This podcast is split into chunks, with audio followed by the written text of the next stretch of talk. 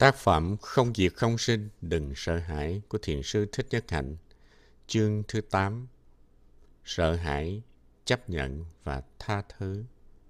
Phần tiếp theo. Tiếp xúc với đất qua không gian. Trong phép địa xúc thứ nhất, bạn hình dung bạn đứng trên trục dọc của thời gian – Bây giờ bạn hình dung trục ngang tượng trưng cho không gian.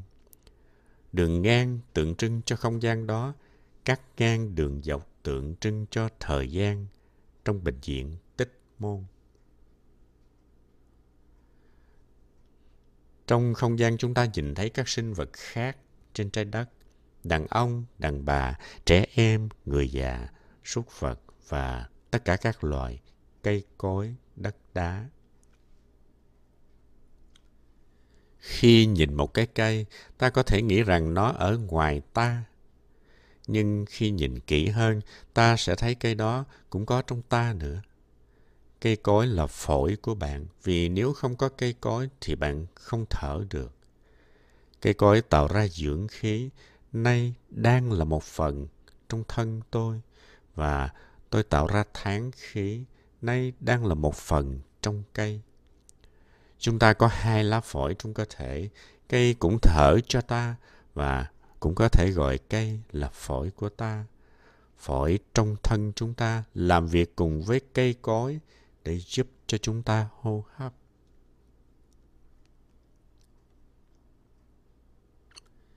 Chuyện tiền thân của Bụt kể những cuộc đời trước khi Ngài đắc đạo. Trong các chuyện đó, ta được biết Bụt đã từng là cây cối, là chim chóc, con rùa, hòn đá, đám mây trước khi Ngài là người. Chúng ta cũng thế, trước khi biểu hiện làm người, chúng ta đã là cây, là một vi khuẩn, có một tế bào thôi, hay là những con vật lớn xác, là đám mây, là cánh rừng, hay hòn đá tảng. Với ánh sáng của khoa học biến hóa, của khoa học tiến hóa thì không có gì khó hiểu. Vật chất không từng được sinh ra cũng như không hề bị hoại diệt. Nó có thể biến thành năng lượng và năng lượng có thể trở thành vật chất nhưng nó không hề bị hủy diệt. Chúng ta đã luôn luôn là một phần tử của sự vật gì đó và bất cứ sự vật gì cũng đã từng có trong ta. Tất cả chúng ta đã từng là cây cối, là bông hồng hay là súc vật. Chúng ta vẫn là cây trong giờ phút này.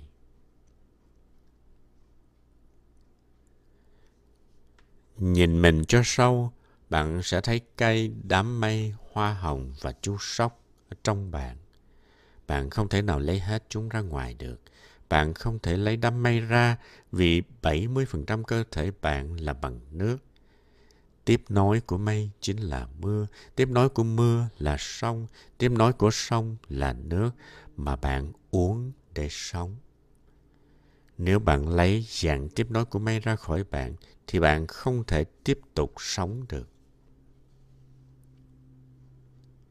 Thiên thần ở mọi nơi.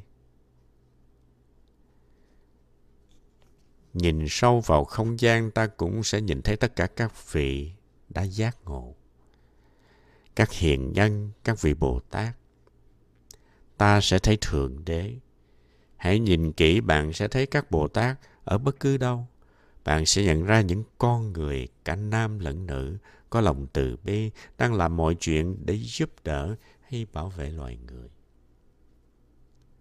Tại làng Mai chúng tôi thực tập niệm tên Bồ Tát Quan Âm, vị Bồ Tát biết lắng nghe, Bồ Tát Phổ Hiền của hành động, Bồ Tát Văn Thù của hiểu biết và Bồ Tát Địa Tạng luôn luôn đi tới những nơi tâm tối khổ đau tràn đầy để giúp các chúng sinh. Có những Bồ Tát mà chúng ta biết tới vì các chuyện về họ được truyền tới chúng ta.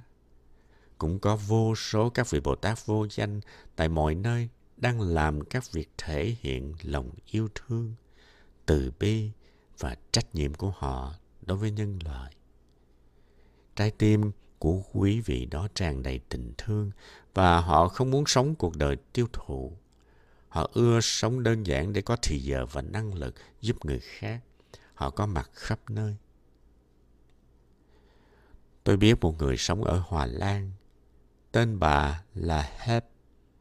Trong Thế chiến thứ hai, bà đã giúp hàng 20.000 người Do Thái tránh thoát được nạn diệt chủng. Tôi không biết bà làm cách nào. Nhìn bà, bạn chỉ thấy một người phụ nữ rất nhỏ bé và cũng chỉ có hai bàn tay. Tôi đã gặp bà và làm việc chung khi bà giúp đỡ trẻ một côi Việt Nam.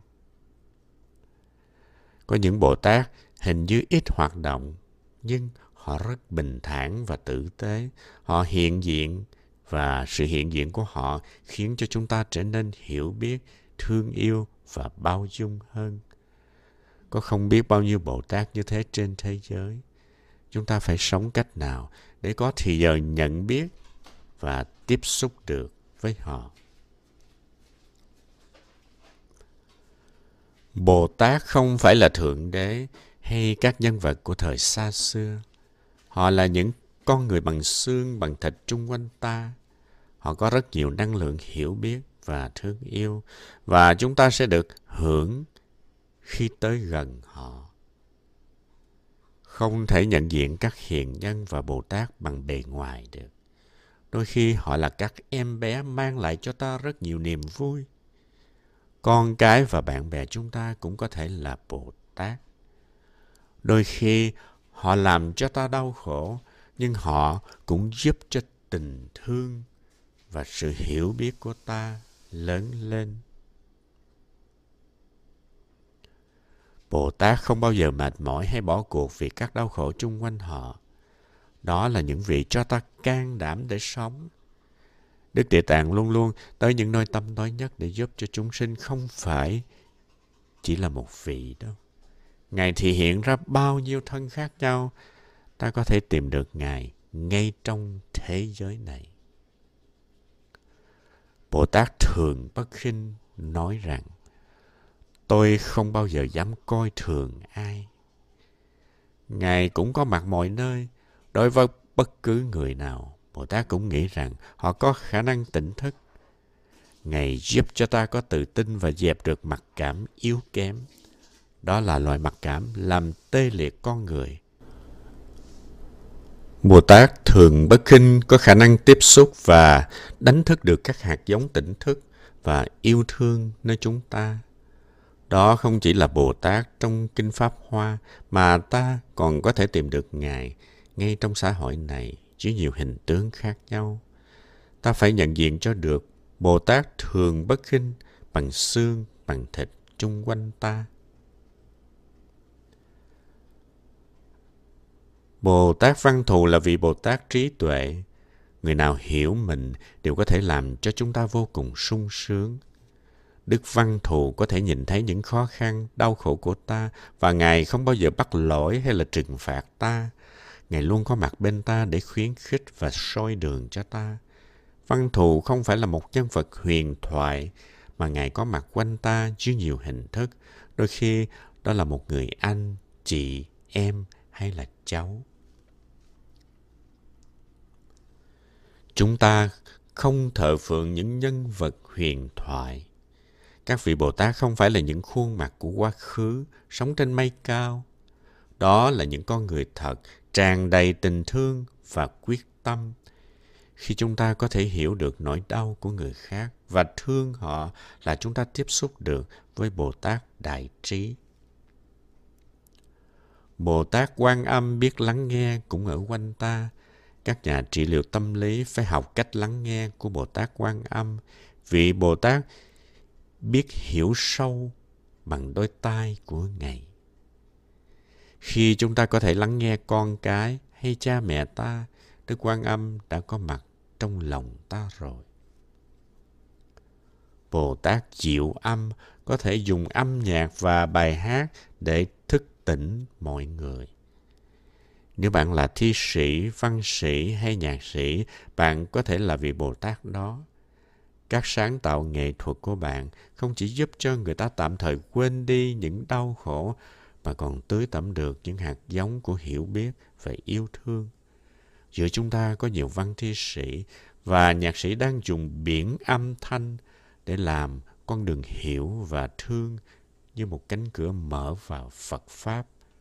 Đó là ý nghĩa của nguyện vọng mà Đức Phổ Hiền đã diễn tả. Tôi mong dùng biển âm thanh để nói lên những từ ngữ tuyệt vời, ngợi ca biển đức của Thế Tôn trong quá khứ, hiện tại và tương lai. Khi lại xuống sát đất, bạn tiếp xúc với những vị hiền nhân vì họ là một phần của đất và một phần của bạn. Sống trong thế giới ngày nay, bạn rất dễ trở thành một nạn nhân của tuyệt vọng. Bạn cần phải tự bảo vệ. Cách hay nhất là bạn tiếp xúc với các vị Bồ Tát có hành động từ bi và thương yêu. Chúng ta cần tiếp xúc với chư Bụt và Bồ Tát hiện tại ngay tại đây, chứ không chỉ thắp nhang và cầu nguyện họ mà thôi. Khi ta thực sự tiếp xúc được với các vị đó, ta sẽ có nhiều năng lượng vì ta thấy họ có mặt trong ta và ta là tiếp nối của họ trong thời gian và trong cả không gian nữa. Ta là một cánh tay của Bồ Tát. Cánh tay ta có thể vươn ra rất xa, hàng ngàn dặm Cánh tay ta có thể vươn tới những chốn tối tăm nhất trên trái đất. Chúng ta có bằng hữu khắp mọi nơi. Đó là những cánh tay của ta, và ta cũng là cánh tay của họ. Kinh Bát Đại Dân Giác nói rằng, sự nghiệp duy nhất của Bồ Tát là trí tuệ. Các sự nghiệp khác đều không đáng theo đuổi, không có danh vọng nào bằng được tuệ giác mà ta đạt tới khi ta thực tập dừng lại và nhìn sâu vào bản chất của sự vật.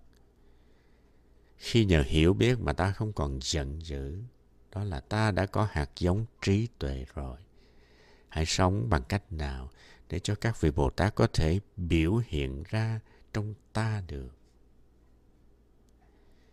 Hãy nói năng và hành xử như một Bồ Tát ngay bây giờ đừng nghĩ rằng bạn sẽ là Bồ Tát sau này. Vào buổi tối nay, hãy niệm danh hiệu các Bồ Tát Đại Trí, Đại Bi, Đại Hạnh và Đại Nguyện. Tiếp xúc với các nguyện lớn của chư vị Bồ Tát sẽ cho chúng ta năng lượng rất mạnh mà ta cần để có thể ôm lấy những con người đau khổ trên thế gian.